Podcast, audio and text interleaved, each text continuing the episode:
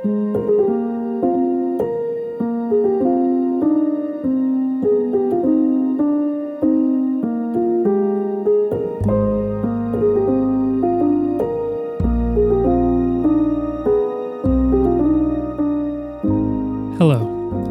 You're listening to the RPC Sermons Podcast.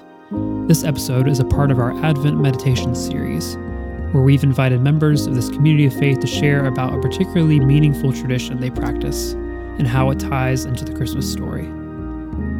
As you listen, you're invited to still your heart and mind. God is with you in this moment, longing to grant you peace and joy in this season.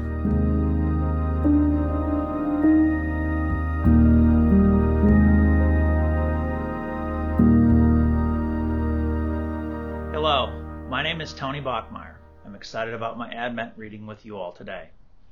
I grew up in the beautiful Black Hills of South Dakota, and Advent was not something my family probably was aware of, and certainly did not celebrate the coming of our Lord. Though fantastic people and parents, my parents were not very faith based, rarely attended church, but we did have a Christmas tradition of having Alaska king crabs on Christmas Eve. My parents were of humble means. We owned a campground that catered to tourists that visited the Black Hills to see Mount Rushmore. My mom worked at a drugstore to help make ends meet. But without fail, we found a way to have crab legs each Christmas. It was a treat our family looked forward to and enjoyed very much. Fast forward to my own family.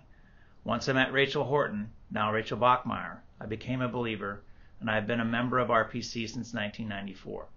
Our family attends church regularly. We are very involved in many aspects of the church and surely look forward to Advent and the many events and celebrations that build up to the birth of our Lord.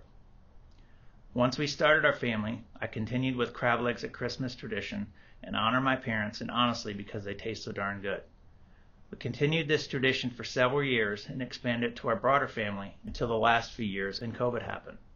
With COVID, the cost of everything exploded and fresh seafood was no exception. The cost at Costco for a 10 pound box of crab legs went from $199 a box to $399, and now as I speak to you today, they are $499. We as a family have been blessed with financial means to support our needs. But as the cost of crab legs kept going up, Rachel and I struggled more and more with the excessive amount we were paying, while many did not have a hot meal any day, nonetheless Christmas Eve. Even Mary and Joseph probably did not have a hot meal the day they brought our Lord into this world, but the Lord provided them with their daily bread. So, we made the decision to smoke a simple turkey on Christmas Eve and forego the crab legs. That decision is really not much of a sacrifice to move our daily bread from crab legs to turkey. But today, for me, Advent is much more about the anticipation and build up of the grand event of our birth of our Lord than the anticipation of an expensive meal at Christmas Eve. A Bible verse that keeps this in perspective for me is Philippians 4, verses 11 through 13.